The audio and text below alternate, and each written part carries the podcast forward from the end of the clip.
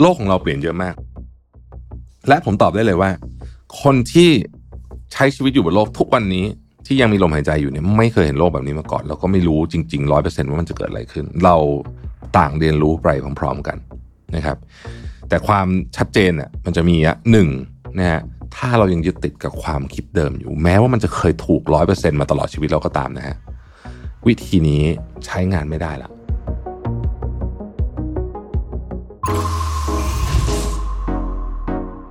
Mission to the Moon. Continue with your mission. มุ่งสู่ความสำเร็จของปีนี้ไปกับ Life by Design คอร์สที่จะพาคุณไปพิชิตเป้าหมาย และวางแผนชีวิตที่สมดุลไปกับผม รวิทย์หานุสาหะ พิเศษเพียง 1,200 บาท เฉพาะวันที่ 16 ถึง 31 มกราคมนี้ แล้วพบกันนะครับ สวัสดีครับ ยินดีต้อนรับเข้าสู่ Mission to the Moon Podcast นะครับ คุณอยู่กับรวิทย์หานุสาหะครับ วันนี้เป็นวันตอบคำถามนะฮะเพราะว่าเราก็ไม่ได้ตอบคำถามกันมาสักระยะหนึ่งแล้วนะครับ ก็มีคำถามเข้ามาพอสมควรนะฮะแล้วก็ผมจะเลือกบางอันมาตอบแล้วกัน เพราะว่าตอบหมดเนี่ยคงจะเป็นชั่วโมงนะครับมันยาวมากผมเป็นคนตอบอะไรสั้นๆไม่ค่อยเป็นด้วยนะครับ ผมเริ่มต้นจาก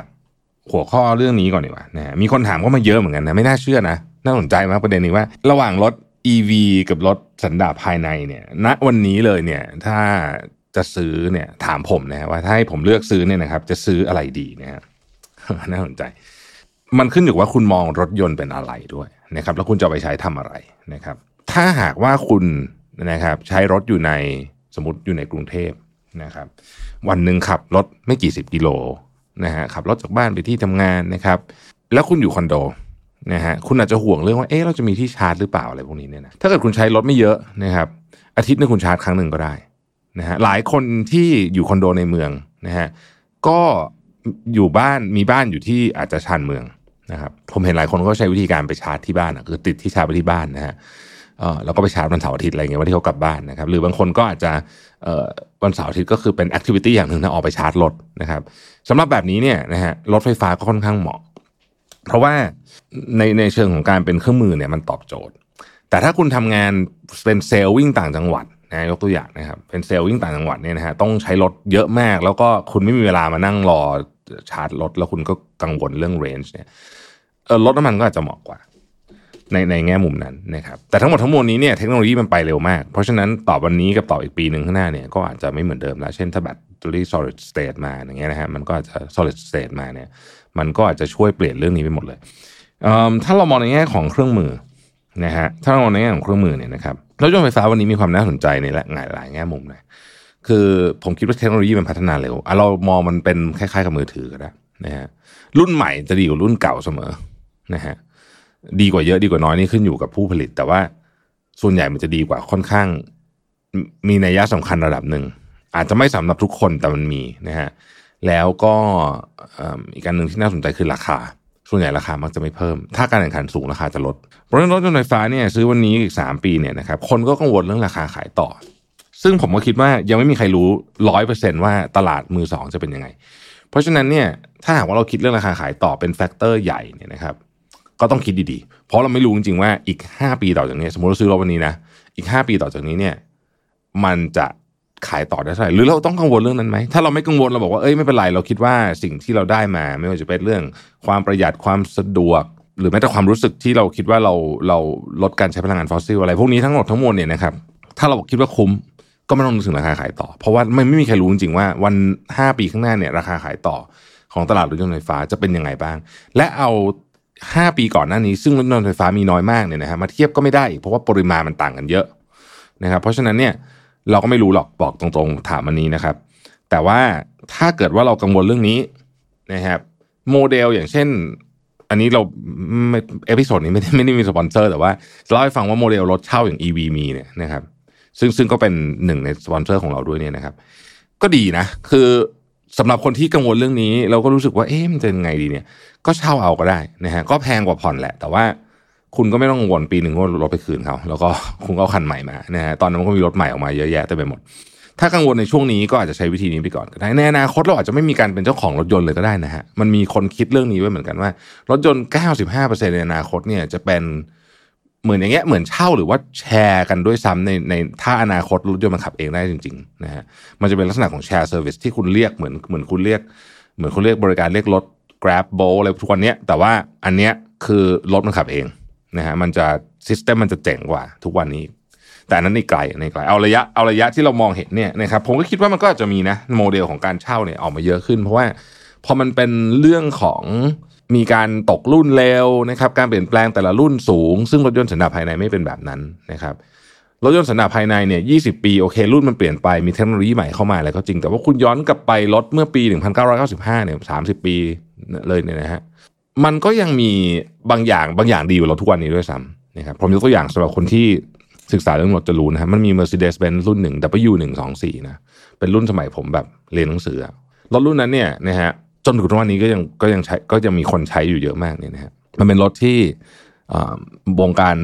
รถเนี่ยเขาเรียกกันว่า over engineer คือรถเบนซ์ทำมาดีมาก คือมันทนทนนะฮะแล้วก็แบบแน่นอนอะมันไม่มีอุปกรณ์ไฮเทคเหมือนรถทุกวันนี้ก็จริง แต่ว่า as a car สำหรับการเป็นรถยนต์น่ะ นะฮะมันเป็นรถยนต์ที่ดีมากนะฮะมันแบบซ่อมน้อยอะไรหาง่ายถูกอะไรแบบแล้วก็ไม่ค่อยมีปัญหาอะไรอย่างเงี้ยนะครับเนาะคือเป็นรถที่ดีมากจริงๆอะหลังจากนั้นเราก็แทบไม่เห็นรถแบบนี้จาก Mercedes-Benz อีกเลยนะอันนี้พูดจริงนะรถสมัยนี้ Mercedes-Benz สมัยนี้ก็ทันสมัยมากก็ก็ก็ก็ดีมากแต่ว่ามันไม่มีฟิลของความ over engineer เหมือน W124 จนถึงทุกวันนี้ก็ยังมีคนตามหาอยู่นะฮะบางคนตามหาบางคนยังเก็บไว้อยู่เลย บางคนยังมีเก็บไว้ตั้งแต่ตั้งแต่ป้ายแดงนะฮะยังถึงยังเก็บไปจนถึงทุกวันนี้อะเพราะฉะนั้นเราออกทะเลไปไกลพอสมควร เพราะฉะนั้นเนี่ยถ้าต่อเป็นทูผมก็บอกว่า คุณก็ดูว่าเครื่องมือมันเหมาะกับงานงานที่คุณจะทำเปล่านะครับ แต่ถ้าหากว่าคุณเป็นคนชอบรถอ่านะฮะเหมือนผมอย่างเงี้ยนะครับผมไม่ได้มองรถเป็นยานพาหนะ ผมมองรถเป็นเป็นยานพาหนะด้วยส่วนหนึ่งแต่ว่ารถมีความผูกพันกับเรามากมากเกินกว่าเรื่องยานพาหนะเยอะเนี่ยเพราะฉะนั้นเนี่ยถ้าเป็นคนชอบรถนะครับหลายคนก็ยังมองว่า เอ๊ะ รถยนต์สันดาปภายในเนี่ยมันน่าจะยังขับสนุกกว่าหรือเปล่านะครับ ผมมองแบบนี้ฮะคนที่ชอบรถมักจะมีรถหลายคัน เพราะว่ามันหน้าที่มันต่างกัน รถใช้งานเนี่ยนะครับ สมมติรถตู้แล้วกันเอารถตู้เมืองไทยใช้รถตู้เยอะเนาะรถตู้ใช้งานเนี่ย ผมว่ารถ E ีวีเหมาะมากถามว่าทำไม เพราะว่าคุณลองนึกภาพนะ รถ E ีวีเนี่ยมันเปิดแอร์ได้ตอนจอดอยู่เฉยๆถูกไหมครับ ถ้าคุณเป็นรถน้ำมันเนี่ยนะฮะแล้วคุณสตาร์ทเครื่องเปิดแอร์เนี่ย นอกจากมันจะผิดกฎหมายแล้วด้วยนะฮะมันไม่ดีต่อสิ่งแวดล้อมมากๆ เราก็จะอึดอัด เราก็จะไม่อยากทำและเราเห็นใครทำเราก็จะหงุดหงิด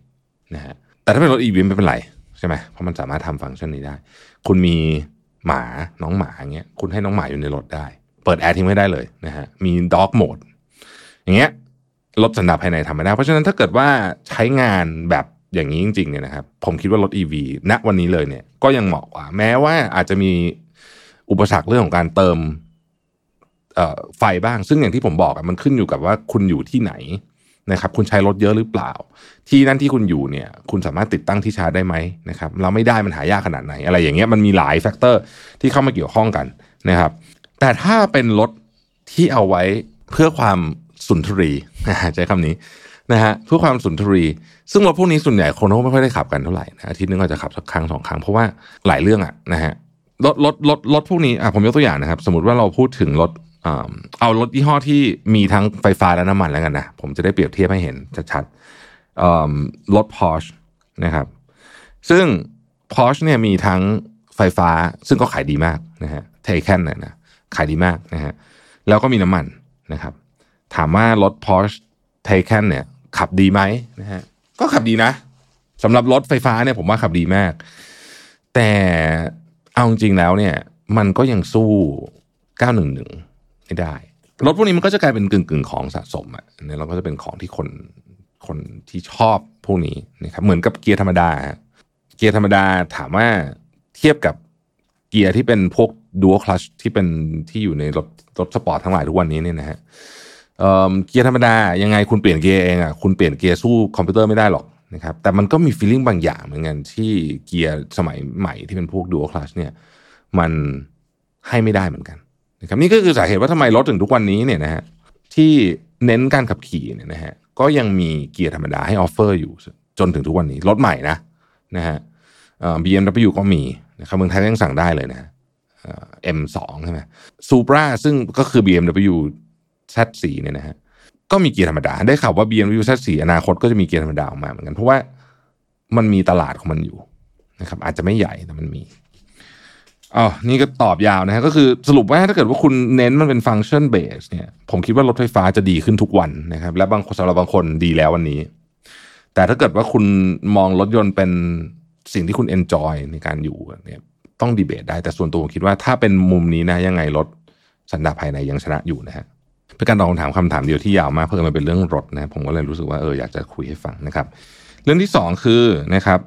ทุกวันนี้ทำธุรกิจเริ่มต้นเนี่ยต้องคำนึงถึงอะไรบ้าง เริ่มต้นเลยจริงๆนะ คือตอนเนี้ยผมมีไอเดีย ผมผมเล่าเรื่องตัวเองให้ฟังผมมีไอเดียในการทำธุรกิจใหม่อยู่สองอย่างนะฮะมีคนบอกว่าเอ้ยเอาไอเดียมาแชร์ไม่กลัวคนแย่งทำอะเอ้ยผมสำหรับผมนะครับไอเดียเนี่ยมันไม่มีมูลค่าเลยเพราะว่ามันเป็นแค่จุดเริ่มต้นฮะการทำจริงเนี่ย การลงมือทำเนี่ย ต่อให้คุณมีไอเดียเหมือนกับคนอีกร้อยคนเนี่ยมันวัดกันที่การลงมือทำมันไม่ได้วัดกันที่คุณมีไอเดียดีเปล่านะครับ ไอเดียดีๆ มีอยู่เพียบ แต่ว่าลงมือทำเนี่ยยากกว่าเยอะมากนะฮะผมคิดว่ามันต้องมาจากสามเรื่องหนึ่งมันมันสิ่งที่เราชอบสนใจนะฮะทำไมต้องทำสิ่งที่เราชอบชอบสนใจ เพราะว่ามันจะทำให้เราคลุกอยู่กับตัวมันได้มากกว่า และในโลกที่มันเปลี่ยนแปลงเร็วขนาดนี้มีความไม่แน่นอนเยอะเนี่ยคุณต้องมีเวลาในการคลุกอยู่กับเรื่องที่คุณจะทำเพราะฉะนั้นต้องสนใจนะครับ สองมันเป็นสิ่งที่โลกสนใจ คุณสนใจคนเดียวแล้วโลกไม่สนใจไอ้ธุรกิจแบบนี้ก็ไม่น่าจะเวิร์กถูกไหมฮะโลกต้องสนใจด้วย แสดงว่ามันก็จะต้องเกาะกระแสอะไรบางอย่างที่เป็นเมกะเทรนด์ของโลกอยู่นะครับ สุดท้ายนะฮะก็คือมีผลตอบแทนที่ดีนะครับบางธุรกิจเนี่ยทำยากมากผลตอบแทนไม่ดี ไม่ดีเทียบเท่ากับบางธุรกิจผมไม่พูดแล้วกันนะเดี๋ยวเป็นการหาว่าเอ๊ะเราไปใส่แปะป้ายแล้วแต่คุณไปดูได้ฮะบางธุรกิจเนี่ยมันมีเหตุผลที่มาจิ้นมันดีเสมอ แล้วบางธุรกิจมันมีเหตุผลที่มาจิ้นมันแย่เสมอ มันเป็นโครงสร้างของตัวธุรกิจเอง เพราะฉะนั้นคุณต้องคิดประเด็นนี้ให้ดีว่า ธุรกิจที่เราจะเข้าไปเนี่ยมีโครงสร้างของธุรกิจเป็นอย่างไร แต่โครงสร้างนี้ต้องบอกก่อนว่าวันนี้เป็นแบบนี้ อนาคตก็จะเป็นอีกแบบหนึ่งนะครับ มันก็ต้องปรับตัวกันไป ผมยกตัวอย่างให้ฟังนะฮะตอนนี้มันมีอยู่สอง business นะที่ผมนึกถึงนะครับ อยากทำแล้วกันอยากทำนะครับอันแรกเนี่ยคือ ESG consultant นะก็คือเป็นที่ปรึกษาเรื่องของการวางระบบ ESG ซึ่งอันเนี้ยเป็นเรื่องที่ผมสนใจเป็นพิเศษนะครับแล้วก็เกาะกระแสเทรนด์โลกด้วยนะครับ ก็คือมันมันผมเป็นเรื่องใหญ่มากนะฮะใหญ่ใหญ่ขึ้นเรื่อยๆนะครับ แล้วก็ในวันนี้นะ เอาวันนี้เนี่ยนะฮะตลาดนี้ยังน่าสนใจ มีมีพรีเมียมเยอะนะครับมีพรีเมียมเยอะอแล้วก็ pay off ดี เพราะฉะนั้นอันนี้เป็นหนึ่งธุรกิจที่น่าสนใจ อันที่สองที่ผมสนใจเนี่ยนะฮะเขาเรียกว่า SME Fund คืออย่างนี้ ผมเห็นตัวอย่างที่สิงคโปร์นะฮะที่สิงคโปร์เนี่ยมันจะมีฟันแบบนี้เยอะมากเลยนะคือเขาไปธุรกิจ SME บางอย่างเนี่ยดีมาก แต่มันไปต่อไม่ได้เพราะหลายสาเหตุ เช่นหนึ่งไม่มีคนทำสองไม่มีเงินทุน ส่วนใหญ่จะเป็นไม่มีคนทำอะคือลูกหลานไม่เอานะฮะฟันพวกนี้ก็จะเข้าไปซื้อหุ้น หรือว่าบางทีซื้อหมดเลยนะครับ ซื้อทั้งหมดเลยเนี่ย แล้วก็เอามาบริหารจัดการ ซึ่งไม่ได้มีไม่ได้เพิ่งมีมีมานานแล้ว แต่ในเมืองไทยเนี่ยอาจจะยังมีไม่เยอะนะครับแล้วผมคิดว่า SME ไทยเนี่ยมีน่าสนใจเยอะบางอันเนี่ยปล่อยให้มันหายไปเสียดายนะครับทำไมถึงไม่ทำอันนี้ขึ้นมา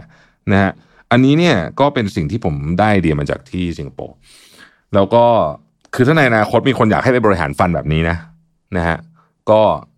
ก็จะทำเพราะว่าผมคิดว่าผมคิดว่ามันมันตอบโจทย์สามอย่างเมื่อกี้ที่ผมบอกกลับไปที่ไอ้สามอย่างของเรา อันที่หนึ่ง มันเป็นเรื่องที่สนใจไหมนะครับเรื่องนี้ผมสนใจนะผมอยู่ในแวดวงธุรกิจ SME มาตลอด เพราะฉะนั้นเนี่ยเรื่องนี้เป็นเรื่องที่เราสนใจอยู่ละเราชอบการเติบโตเราชอบ story เราเห็นบางอันโอ้มันมีโอกาสเยอะมากเลยนะอันนี้อันที่หนึ่งสนใจสองมันอยู่ในเทรนด์หรือเปล่าอยู่ เพราะว่าณขณะนี้เนี่ยมีธุรกิจเยอะมาก มันเป็นเรื่องของเจเนอเรชันด้วยที่คนทำเริ่มทำไม่ไหวแล้วนะฮะหรือไม่อยากทำแล้วอะแต่ว่าไม่รู้จะ exit ยังไงนี่คือวิธีการหนึ่ง ซึ่งมันมันได้คือมันจะไปต่อได้ด้วยแล้วเจ้าของเดิมเขาอาจจะมีหุ้นอยู่ด้วยไม่ได้ขายทั้งหมด แล้วก็มีคนทำด้วยมันจะได้นั่นนะครับแล้วมันถามว่าธุรกิจนี้ดีไหมนะฮะผมเชื่อว่า pay off ratio ดี คือทำแล้วคุ้มอะนะฮะคำถามต่อไป พูดถึงถามเรื่อง AI นะครับ ซึ่ง AI จะเปลี่ยนชีวิตเราเยอะไหมเนี่ยผมขออนุญาตอย่างนี้เลยนะฮะ คือเมื่อวานนี้มีโพสต์หนึ่งซึ่งดีมากผมแชร์ไปใน Facebook นะครับเป็นโพสต์ของอคุณยุ้ยนะครับแฟนพี่กระทิงนะครับเออคือแกไป ที่ดาวอสมาใช่ไหมครับที่สวิตเซอร์แลนด์นะแล้วแกก็สรุปเรื่องคือบทความนี้ไม่ใช่บทความ status เนี้ยชื่อว่าสรุปข้อสังเกตเรื่อง AI ของพี่กระทิงนะครับซึ่งซึ่งซึ่งคุณยุ้ยเป็นคนโพสต์เนี่ยน่าสนใจมากขออนุญาตพี่กระทิงขออนุญาตคุณยุ้ยด้วยนะฮะเล่าเล่าเล่าสู่กันฟังแล้วกันนะผมเชื่อว่าเป็นวิทยาทานที่ดีมากนะครับ ข้อแรกนะฮะ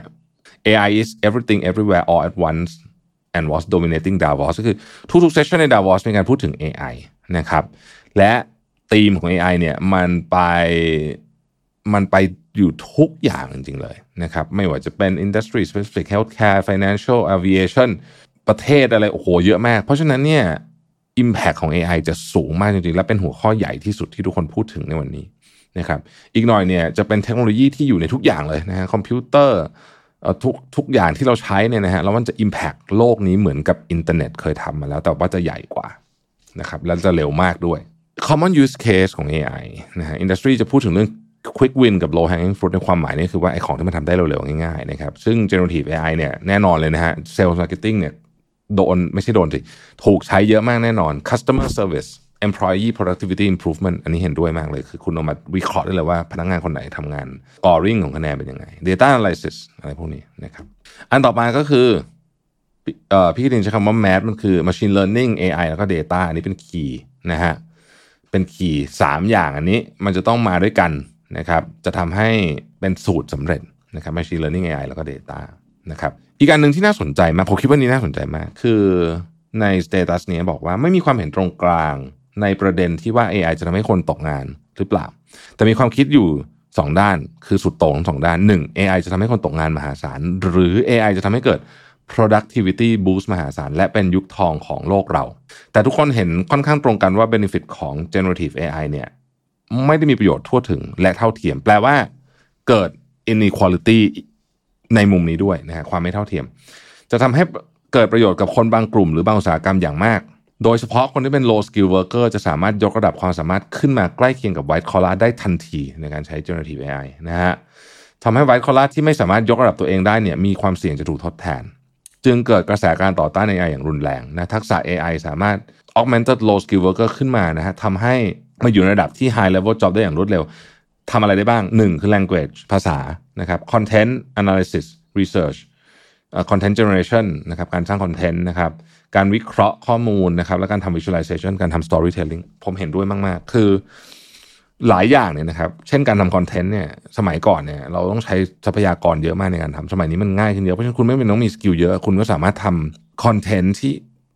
หลายคนอาจจะเถียง แต่ผมคิดว่าในอนาคตเนี่ยมันจะใกล้เคียงมากกับกับคนที่มี skill เยอะๆในวันนี้ แต่ว่าไม่ไม่ใช้ของพวกนี้เลยนะฮะก็คือมันจะเร็วมากแล้วกันต้องใช้คำนี้นะครับ อุตสาหกรรมที่เป็น digital centric จะมีการนำ AI เข้ามาใช้เยอะๆ แล้วก็ได้ประโยชน์มากนะครับ เช่น e-commerce media พวก finance ได้ประโยชน์จาก generative AI ก่อน จะเป็นจะได้ประโยชน์มากกว่าอุตสาหกรรมที่เป็น physical centric เช่นโรงงาน เพราะฉะนั้นเนี่ยจะมีการ lay off คนอีกมหาศาลอันนี้ค่อนข้างแน่นอน ในในในระยะสั้นนะครับ แล้วก็ tech lay off ก็ยังไม่จบแค่นี้ นี่คือความคิดเห็นของคนที่ดาวอสอันนี้ก็น่าสนใจข้อ 5 นะครับ เรื่องของศึก text based generative AI นั้นใกล้จบแล้ว เพราะว่า fundamental LLMs LLM คือ large language uh, large language model นะฮะน่าจะอยู่ในมือของบริษัทใหญ่ ๆ ทั้งหมด ถึงจะมีความพยายามในการสร้าง language specific model ขึ้นมา ก็อาจจะ work แค่ภาษารองๆ ที่มีคนพูดน้อยกว่า 100 ล้านคน เช่นภาษาไทย ยกตัวอันนี้เขาไม่ได้เขียน พี่กระดิ่งไม่ได้เขียนแต่ผมพูดให้ฟัง โดยเรื่องความสำคัญต่อไปเป็นการ scale ทั้งการลดต้นทุน การคำนวณนนะครับ การคำนวณพลังของการคำนวณคือ computing power เนาะ และแหล่งที่มาของพลังงาน อันนี้ก็สำคัญเหมือนกัน หลายคนอาจจะไม่นึกถึงเรื่องนี้ แต่ว่าเทคโนโลยีแบบนี้ใช้พลังงานเยอะ นะครับเพราะฉะนั้นนี่ก็เป็นประเด็นเหมือนกันว่าเอ๊ะพลังงานจะมาจากไหนนะครับจำได้ไหมตอนที่เรื่องชิปขาดตลาด ตอนนั้นเนี่ยมันมีหนึ่งใน factor คือว่าไอ้มันทำให้คนจำนวนมากเพิ่งมารู้ว่าเฮ้ยการทำชิปเนี่ยนะฮะมันใช้น้ำเยอะมาก เยอะถึงขนาดที่ก่อปัญหาได้ถ้าเกิดว่าไม่เตรียมการที่ดีพอเพราะฉะนั้นอันนี้ก็จะคล้ายๆกัน next frontier หลังจาก text จะเป็น image video voice sensory perception reasoning and uh, causality นะฮะคือการเป็นเหตุเป็นผลนะครับ และยังมี โอกาสมหาศาลใน long tail industry specific use case นะครับก็คือเอาไปใช้งานในบางอย่างเป็นพิเศษ โดยเฉพาะอุตสาหกรรมที่มีแหล่งข้อมูลที่หลากหลาย และไม่ได้อยู่รวมกันและขาดแคลนแรงงานนะครับจะมีการใช้แรงงานมนุษย์หรือแค่มีการใช้แรงงานมนุษย์ทำงานซ้ำซ้อนเยอะๆนะครับหรือมีกระบวนการที่เฉพาะเจาะจง ในส่วนของ AGI หรือว่า artificial general intelligence น่าจะใช้เวลาอีกนานกว่าที่เราคิดพอสมควรนะครับ เพราะยังมีเรื่องที่ต้องบุกเบิก AI เนี่ยจะนำมาซึ่ง risk มหาศาลและ risk อันดับหนึ่งของปี 2025 คือ misinformation ผมทำพอดแคสต์แยกเรื่องนี้ไปละนะฮะก็คือการถูกการสร้างข้อมูลบิดที่บิดเบือนนะครับโดยเฉพาะการนำไปใช้ถึงผลประโยชน์บางอย่างเช่นเรื่องการเมืองนะอันนี้ก็มาแน่นอนมาแล้วด้วยไม่ใช่มาแน่นอนนะครับ เราพูดถึงผลการเลือกตั้งในสโลวาเกีย หรืออะไรเงี้ยนะที่มันมีการใช้ misinformation จาก AI นะครับซึ่งเป็น risk ที่ชนะกระทั่ง climate change นะฮะและเชื่อว่าต้องมีการตั้ง alliance ระดับโลกเพื่อทำ framework ในการกำกับดูแล AI และถ่ายทอดเป็น industry specific alliance นะครับเรื่องนี้น่ากังวลมากนะฮะน่ากังวลมากและยังไม่มีทางออกที่ชัดเจน ผมเสริมให้นิดนึงเพราะว่ามันก่อนเพิ่งอ่านบทความจาก Financial Times มาเนี่ยนะฮะคำว่ายังไม่มีข้อจำกัดที่ชัดเจนเนี่ยมันมีไม่มีข้อจัดการที่ชัดเจนคือหนึ่งมันจะไม่มีความเห็นตรงกัน แล้วก็ไม่มีหน่วยงานกลาง ที่จริงๆนะครับรัฐบาลเองก็ทำงานได้ส่วนหนึ่ง จริงๆ มันต้องเป็นการทำงานระหว่างรัฐบาลและแพลตฟอร์ม เพราะฉะนั้นเนี่ยมันมันจะมีความซับซ้อนเยอะนะครับ อีกเรื่องหนึ่งก็คือว่าตัวเทคโนโลยีเองเนี่ยนะครับในการผมยกตัวอย่างเช่น deepfake วิดีโอแล้วกันนะเอาง่ายๆ เพื่อทุกคนเห็นภาพ เทคโนโลยีในการทำ deepfake เนี่ยมันก็เปลี่ยนไป เวลาเราจะไปจับว่าอันไหนของจริงของปลอมเนี่ยเราก็ต้องมีเครื่องมือ สิ่งที่ Financial Times พยายามจะบอกตอนนั้นก็คือ เอ๊ะ คุณแน่ใจหรือเปล่าว่าเครื่องมือที่มีอยู่มันจับได้จริง ซึ่ง ดูจากทรงแล้วเนี่ยนะครับการพัฒนาเครื่องมือเนี่ยอาจจะไม่ทันกับการพัฒนาของของที่เป็นดีเฟกเช่น ยกตัวอย่างดีเฟกอันนี้ก็เป็นเรื่องที่น่ากังวลนะครับปิดท้ายข้อ 7เอออีกหนึ่งเรื่องที่สำคัญมากคือ leading in turbulent world นะครับเพราะว่าในขณะที่ผู้นำ50%บอกว่าปีนี้จะมีความไม่แน่นอนสูงมาก ๆ นะครับ 2025 เนี่ย ปีนี้เราเรียกว่า unstable ปี 2025 เราจะเรียกว่า turbulent นะฮะ คือปั่นป่วนเลยนะครับ แล้วก็จนจะมีการคิด way of working ที่ซีอหลาย ๆ คนนะครับมองว่าอยากให้กลับมาทำงานที่ออฟฟิศมากขึ้นนะครับหรือการรีดีไซน์รีวายองค์กรให้เป็น AI driven organization ที่หลาย ๆ คนคาดว่า จะเป็นการสร้างองค์ประกอบด้วยอาจารย์ทีมหลาย ๆ ทีมนะครับแล้วทำงานร่วมกับ middle management ที่คอยดูไออาจารย์ทีมพวกนี้นะครับแล้วก็มี top management ช่วย make decision นะครับช่วย guide AI set OKR วาง policy วาง strategy ดูแลเรื่อง governance และทุกคนพูดเหมือนกันบอกว่า tech layoff จะยังไปอยู่ไม่หยุดแค่นี้แน่นอนนะครับ เพราะจะมีการ shift ไปลงทุนด้าน AI แล้วก็จะเอา AI มาใช้งานมหาศาลดังนั้น ผู้นำต้อง lead with humility นะครับและต้องกล้าที่จะลุกมาเรียนรู้และยอมรับตัวเองไม่รู้ด้วย ต้องมี empathy เพิ่มขึ้นอย่างมหาศาล เพราะวิวัฒนาการด้าน AI จะใกล้เคียง AGI ขึ้นไปเรื่อยๆ และเมื่อมันใกล้เคียง AGI ขึ้นไปเรื่อยๆนะครับโลกจะตึงเครียดกดดันและปั่นป่วนมากขึ้นอย่างแน่นอนนะฮะ คุณยุ้ยปิดท้ายด้วยบอกว่านอกจากเรื่องข้างบนแล้วยังมีหลาย ๆ เรื่องที่เป็น side conversation นะครับซึ่งพี่กระทิงได้รับเชิญไปนั่งพูดคุยในหลาย topic เดี๋ยวแกคงไปแชร์ในเวทีต่าง ๆ ติดตามนะฮะเพราะว่าอันนี้น่าสนใจมากจริง ๆ นะครับแล้วก็พี่กระทิงเป็นคนเล่าเรื่องพวกนี้สนุกมาก ขอบคุณพี่กระทิงขอบคุณคุณยุ้ยนะครับ ที่โพสต์อันนี้มาผมคิดว่าเป็นประโยชน์มาก ๆ เลยนะครับกับทุกท่านที่ได้มีโอกาสอ่าน ใครสนใจอยากจะอ่านเวอร์ชันเต็มไปอ่านใน Facebook ผมได้นะครับผมไปแชร์ไว้หรือจะเข้าไปใน Facebook ของคุณยุ้ยก็ได้ผมไม่แน่ใจว่า พี่กระทิงได้โพสได้แชร์โพสต์นี้ด้วยเปล่านะฮะแล้วก็รอฟังพี่กระทิงที่เมืองไทยนะฮะเดี๋ยวเวทีหน้า เดี๋ยวผมจะไปเกาะขอบเลย เพราะว่าอยากฟังจริงๆนะครับ อยากฟังจริงๆข้างหลังสุดท้ายนะครับ โลกสำหรับเราในอนาคตจะยากไหม และถ้ามองไปที่ลูกล่ะ จะเป็นยังไงนะครับ โอ้โห ผมตอบงี้ได้ไหม ของเรายากมากเมื่อกี้ บทส่งท้ายใน status เมื่อกี้ที่คุณยุ้ยโพสก็น่าจะเป็นคำตอบแล้วแหละว่า มันเป็น turbulent world อะน่ากลัวมากจริง แล้วของลูกอะผมตอบงี้แล้วกันของลูกตอนเนี้ยอาจจะยังไม่ต้องคิดมาก เพราะเรายังไม่รู้จริงๆว่า factor เป็นยังไง แต่ผมจะเล่าสิ่งที่ผมคิดว่าเป็น factor ที่มันจะไม่เปลี่ยน ซึ่งเราพอจะวางโครงสร้างไว้บางอย่างไว้ให้ลูกได้ เอาโลกของเราก่อน โลกของเราเปลี่ยนเยอะมาก และผมตอบได้เลยว่า คนที่ใช้ชีวิตอยู่บนโลกทุกวันนี้ที่ยังมีลมหายใจอยู่เนี่ยไม่เคยเห็นโลกแบบนี้มาก่อน แล้วก็ไม่รู้จริงๆร้อยเปอร์เซ็นต์ว่ามันจะเกิดอะไรขึ้น เรา ต่างเรียนรู้ไปพร้อมๆกันนะครับ แต่ความชัดเจนอะมันจะมีอะหนึ่งนะฮะถ้าเรายังยึดติดกับความคิดเดิมอยู่ แม้ว่ามันจะเคยถูกร้อยเปอร์เซ็นมาตลอดชีวิตเราก็ตามนะฮะวิธีนี้ใช้งานไม่ได้ละนะการยึดกับชุดความคิดแบบเดิมนะครับ ผมพูดเรื่องนี้เนี่ยมันมันเรื่องเกี่ยวกับธุรกิจเรื่องอะไรพวกนี้แน่นอนแต่ผมกำลังพูดถึงเรื่องการลงทุนอ่าวิธีการเลือกหุ้นอ่าสมมตินะฮะ เราเคยเลือกหุ้นแบบนี้แล้วมันก็ work นี่นะมันเป็นหุ้นแบบปันผลดีมาตลอด อาจจะไม่ work แล้วก็ได้นะครับวิธีการดูคนเราเคยบอกโอ้ยคุณลักษณะแบบนี้เนี่ย เป็นคุณลักษณะที่เราเห็นแล้วเรารู้สึกว่าไม่ได้รับไม่ได้เฮ้ยสมัยนี้มันอาจจะต้องต้องเปลี่ยนวิธีคิดหรือเปล่านะครับ อย่างไรก็ดีสิ่งที่เป็นจริงแน่นอนก็คือ คนที่เรียนรู้เรื่องใหม่ได้นะครับ เรียนรู้แล้วเข้าใจแล้วนำไปใช้งานได้จริงก็จะได้เปรียบ ปรับตัวเร็วก็จะได้เปรียบนะครับ มีทุนสูงก็จะได้เปรียบ ถามว่าทำไม เพราะว่าคุณอย่าลืมนะครับว่าเวลามันเปลี่ยนแปลงอะไรพวกนี้เนี่ยเรามันต้องลองของใหม่ เวลาเราพูดคำว่าเราล้มเหลวได้ เรานู่นนี่ได้อย่าลืมนะฮะว่าล้มเสร็จแล้วเนี่ยมันต้องมีทุนให้ลุกด้วยนะฮะเพราะฉะนั้นเนี่ยคนที่มีทุนเยอะเนี่ยได้เปรียบแน่นอนเพราะเขาสามารถลองเรื่องพวกนี้ได้โดยที่ไม่เจ็บตัวแล้วไม่เป็นไรบางคนที่อาจจะไม่ได้มีต้นทุนเยอะเนี่ยเจ็บตัวแล้วหนักถูกไหมเพราะว่าคือโอ้ก็จะล้มก็จะลุกได้แบบมันต้องใช้เวลา นะฮะเพราะฉะนั้นนี้ก็เป็นอีกมุมหนึ่ง ถ้าเราคิดแบบนี้เนี่ย เราก็ค่อนข้างจะเห็นแล้วว่าต้องเตรียมตัวเรื่องอะไรบ้างนะครับผมคิดว่าเราต้องมามองว่าความเสี่ยงใหญ่จริง ๆ ที่เรามองเห็นวันนี้มันมีอะไรบ้าง แล้วมันถูกจัดการได้ยังไงบ้าง วิธีการที่เราจะส่งต่อความสบายใจ หรือส่งต่อเลกาซีของเราให้กับคนเจเนอเรชันถัดไป ในกรณีที่เราอยากทำเนี่ยนะฮะถ้าพูดถึงคนในอย่างอย่างลูกอย่างเงี้ยนะเรียกว่าเป็นคนในครอบครัวเนี่ยนะ นะครับถ้าเราอยากให้เขารู้สึกว่าเออเรามีเรามีความพร้อมระดับหนึ่งให้เขา ซึ่งแน่นอนก็ต้องไปต่อสู้เองของเขาอยู่แล้วแต่ว่าเรามีความพร้อมหนึ่งให้เขาเนี่ยอะไรคือสิ่งที่ควรจะจัดการ ผมบอกได้เลย คุณต้องจัดการความเสี่ยงได้มากที่สุด ความเสี่ยงคือสิ่งที่ถ้าจัดการได้เยอะ เขาก็จะมีโอกาสมากขึ้นใช้คำนี้แล้วกัน ข้อที่หนึ่งเนี่ยผมคิดว่าสำคัญมากคือ เราต้องให้เขาอะเข้าใจธรรมชาติของความเป็นมนุษย์ ผมยกตัวอย่างนะครับ การสอนเรื่องอาหารการกินเนี่ยเป็นเรื่องที่สำคัญมาก ในความคิดของผมการออกกำลังกายตั้งแต่เด็กสำคัญมาก แม้ว่าเขาจะกินอะไรก็ได้ก็จริง เพราะเด็กอยู่เนี่ยกินอะไรก็ได้ไม่ค่อยมีปัญหาหรอกเนาะมันมันง่ายอะนะครับ คุณจะกินอาหารนุ่นจะกินน้ำตาลเยอะก็ได้ แต่สิ่งที่มันเกิดขึ้นก็คือว่า ถ้าคุณทำอย่างนั้นนะครับ โตขึ้นนิสัยมันเปลี่ยนยาก ความรู้ใส่เข้าไปเท่าไหร่ก็ได้ แต่การเปลี่ยนนิสัยของลูกไม่ใช่ไม่ได้ทำได้ง่ายๆใช่ไหมเพราะฉะนั้นเนี่ยการให้เขาเข้าใจเรื่องนี้ตั้งแต่เด็กเป็นเรื่องที่ดีกว่านี่คือการเตรียมตัวเขา เพราะว่าไม่งั้นเขาจะต้องมาผ่านกระบวนการในการเปลี่ยนแปลงการกินตอนโต อีกมากมายก่ายกอง แล้วก็ไม่รู้ว่าจะสำเร็จหรือเปล่าหากไม่สำเร็จเรื่องนี้ก็จะทำให้เขาไม่มีความสุขในอนาคตและเป็นความเสี่ยงใหญ่อันหนึ่ง คือความเสี่ยงเกี่ยวกับ personal health personal well-being ใหญ่มากนะฮะอันนี้ใหญ่มาก ข้อที่ 2 คือความเสี่ยงเกี่ยวกับเรื่องของภูมิรัฐศาสตร์ เวลาในอดีตถ้าเราไปดูในอดีตนะครับ คนที่เคยสมมติมีความมั่งคั่งมากๆ แล้วสูญเสียความมั่งคั่งเนี่ยนะครับแบบหมดเลยเนี่ยนะฮะถ้าไม่ติดพนันหรือทำตัวเองนะฮะซึ่งถ้าเราวางแผนเรื่องความเสี่ยงดีเรื่องนั้น เราก็จะไม่เกิดขึ้น แต่มันจะมีอีกอย่างหนึ่งที่น่ากลัว คือการเปลี่ยนแปลงการปกครอง ในอดีตนะฮะ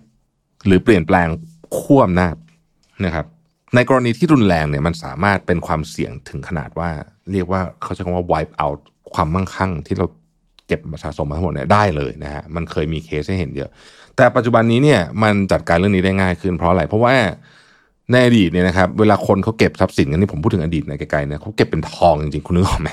คือ การจะขนทองไปไหนเนี่ย มันไม่ใช่ว่ามันจะทำได้ง่าย ๆ มันหนัก แต่ปัจจุบันนี้เนี่ยเรามีวิธีการในการเก็บทรัพย์สินที่เป็นรูปแบบของดิจิตอลนะครับแล้วก็เราเริ่มเข้าใจมากขึ้นแล้วว่าอันไหนเสียงมากเสียงน้อยยังไงมันก็สามารถที่จะทำให้เราเนี่ยบริหารจัดการเรื่องนี้ได้ และลดความเสี่ยงจากภูมิรัฐศาสตร์ได้มากขึ้น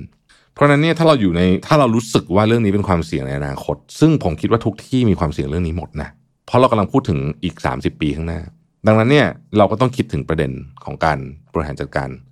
สินทรัพย์ให้ดีด้วย ข้อต่อมาเนี่ยมันเป็นเรื่องของ basic human principle ที่เราจะต้องระมัดระวัง เช่น การเลือกคบคนผิด เราจะต้องหาวิธีการทำให้เขาเข้าใจเรื่องนี้จริง ๆ ว่าความเสี่ยงในประเด็นนี้เนี่ย ผมใช้คำว่า non negotiable ไม่สามารถที่จะต่อรองได้นะคือต้องเข้าใจนะครับสิ่งหนึ่งที่อาจจะยกตัวอย่างผมยกตัวอย่างที่คุณแม่คุณพ่อคุณพ่อคุณแม่ผมสอนมาตลอดนะเราก็ผมคิดว่ามีประโยชน์มากๆเลยนะ คือ คุณพ่อคุณแม่ผมสอนมาบอกว่าในชีวิตนี้ห้ามเซ็นค้ำประกันให้ใครเด็ดขาดคำว่าใครเด็ดขาดนี่หมายถึงใครเด็ดขาดเลยจริงๆนะนะฮะผมเลยผมรู้สึกว่าคือแล้วมันมีเหตุการณ์นะหลายเหตุการณ์ในชีวิตที่เฉียดเรื่องนี้มาพอสมควร แล้วผมก็นึกถึงคำพูดนี้ตลอด มันเป็นคำพูดประโยคเดียว แต่คุณแม่ผมเล่าเรื่อง side story ฟังด้วยนะแน่นอน แต่ว่าประโยคนี้ประโยคเดียวเนี่ยผมคิดว่าทำให้ผมรอดพ้นจากวิกฤตทางการเงินมาได้ เยอะมาก แล้วก็จะรอดพ้นอีกในอนาคต ด้วยเรื่องนี้คำว่าคำประกันไม่ได้เหมือนกันเซ็นคำประกันเงินกู้อย่างเดียวแต่มันหมายถึงว่าคุณเอาสินทรัพย์หรือเครดิตของคุณอะไปรับรองคนอื่น นี่คือความหมายของคำว่าคำประกัน มันอาจจะไม่ได้เป็นเหตุการณ์ของการเซ็นคำประกันเงินกู้นะครับ มันอาจจะว่าคุณไปบอกกับผู้ใหญ่ท่านหนึ่งบอกว่าคนนี้ทำงานดีแต่ปรากฏแม่งทำห่วย หนีงานขึ้นมาอย่างเงี้ยโอ้โหคุณจบเลยนะเรื่องเนี้ยเพราะฉะนั้นนี่คือคำว่าคำประกันด้วย in in in that way ด้วย นั่นคือสิ่งที่ ผมยกตัวอย่างว่าทำไมการสอนลูกมันถึงมีอิทธิพลเยอะ มันก็คือเนี่ย แบบเนี้ยนะฮะมันเป็นสิ่งที่ non negotiable นะต่อรองไม่ได้นะครับและถามว่าสิ่งที่คุณแม่ผมพูดเนี่ยมันจะยังจริงอีกห้าสิบปีไหมผมเชื่อว่ายังจริงอยู่นะ เพราะว่าการที่คุณเอาเครดิตของคุณเนี่ยไปรับรองคนอื่น ที่คุณไม่แน่ใจร้อยเปอร์เซ็นคือแล้วมันไม่มีคำว่าแน่ใจร้อยเปอร์เซ็นต์พูดจริงๆ บอกตรงๆ คุณเอาเครดิตของคุณทั้งหมดเลยเนี่ยนะฮะที่คุณมีในเรื่องนี้นะไปรับรองเพราะว่าคำคำว่าคำประกันเนี่ยหมายถึงคุณต้องรับผิดชอบหนี้ทั้งหมดใช่ไหมในก้อนนั้นเนี่ยถ้าคำประกันเงินใช่ไหมถ้าคำประกันเครดิตเรื่องอื่นคุณต้องรับผิดชอบเนี่ย ผมว่าเป็นเรื่องที่ใหญ่มากนะเพราะฉะนั้นเนี่ยผมคิดว่าก็จะมีประโยชน์ไปอีกนะนะครับ เราต้องอีควิปลูกกับเรื่องพวกนี้ แล้วเราก็ต้องยอมรับจริงๆว่าเราไม่รู้หรอกว่าอนาคตจะเป็นยังไงบ้างหนึ่งในความเสี่ยงที่เรานึกภาพไม่ออกจริงก็คือว่า วิกฤตการสภาพอากาศสมมตินะฮะมันจะไปขนาดไหน มันจะไปถึงขนาดว่าแบบมันจะมีประเทศหายไปเลยเปล่า เพราะว่าน้ำท่วมอย่างเงี้ยนะมันก็เกิดขึ้นได้ถูกไหมไม่มีใครรู้ ไม่มีใครรู้จริง ๆ วันนี้ ถ้าเป็นอย่างนั้นเนี่ย ที่เราเตรียมไว้ทั้งหมดเนี่ยสมมติบอกว่าเราซื้อบ้านมาให้ลูกสมมตินะฮะอาจจะไม่มีประโยชน์ก็ได้ไอ้เมืองที่เขาซื้อจากน้ำท่วมผมยกตัวอย่างแบบเวอร์ๆอย่างนี้นะแต่มันก็มีโอกาสเป็นไปได้นะครับอะล่ะก็หวังว่าจะเป็นประโยชน์บ้างไม่มากก็น้อยนะครับสำหรับการตอบคำถามในวันนี้นะครับ ยาวมาก 40 นาที แล้วเราพบกันใหม่ใน EP พรุ่งนี้นะครับ สวัสดีครับ สมัครสมาชิก Mission Club YouTube Membership นะครับ ราคาเริ่มต้นเพียง 50 บาท มีสิทธิพิเศษมากมาย เฉพาะสมาชิกเท่านั้น กดสมัครอ่านรายละเอียดได้ใต้คลิปเลยนะครับ ขอบคุณครับ Mission to the Moon. Continue with your mission.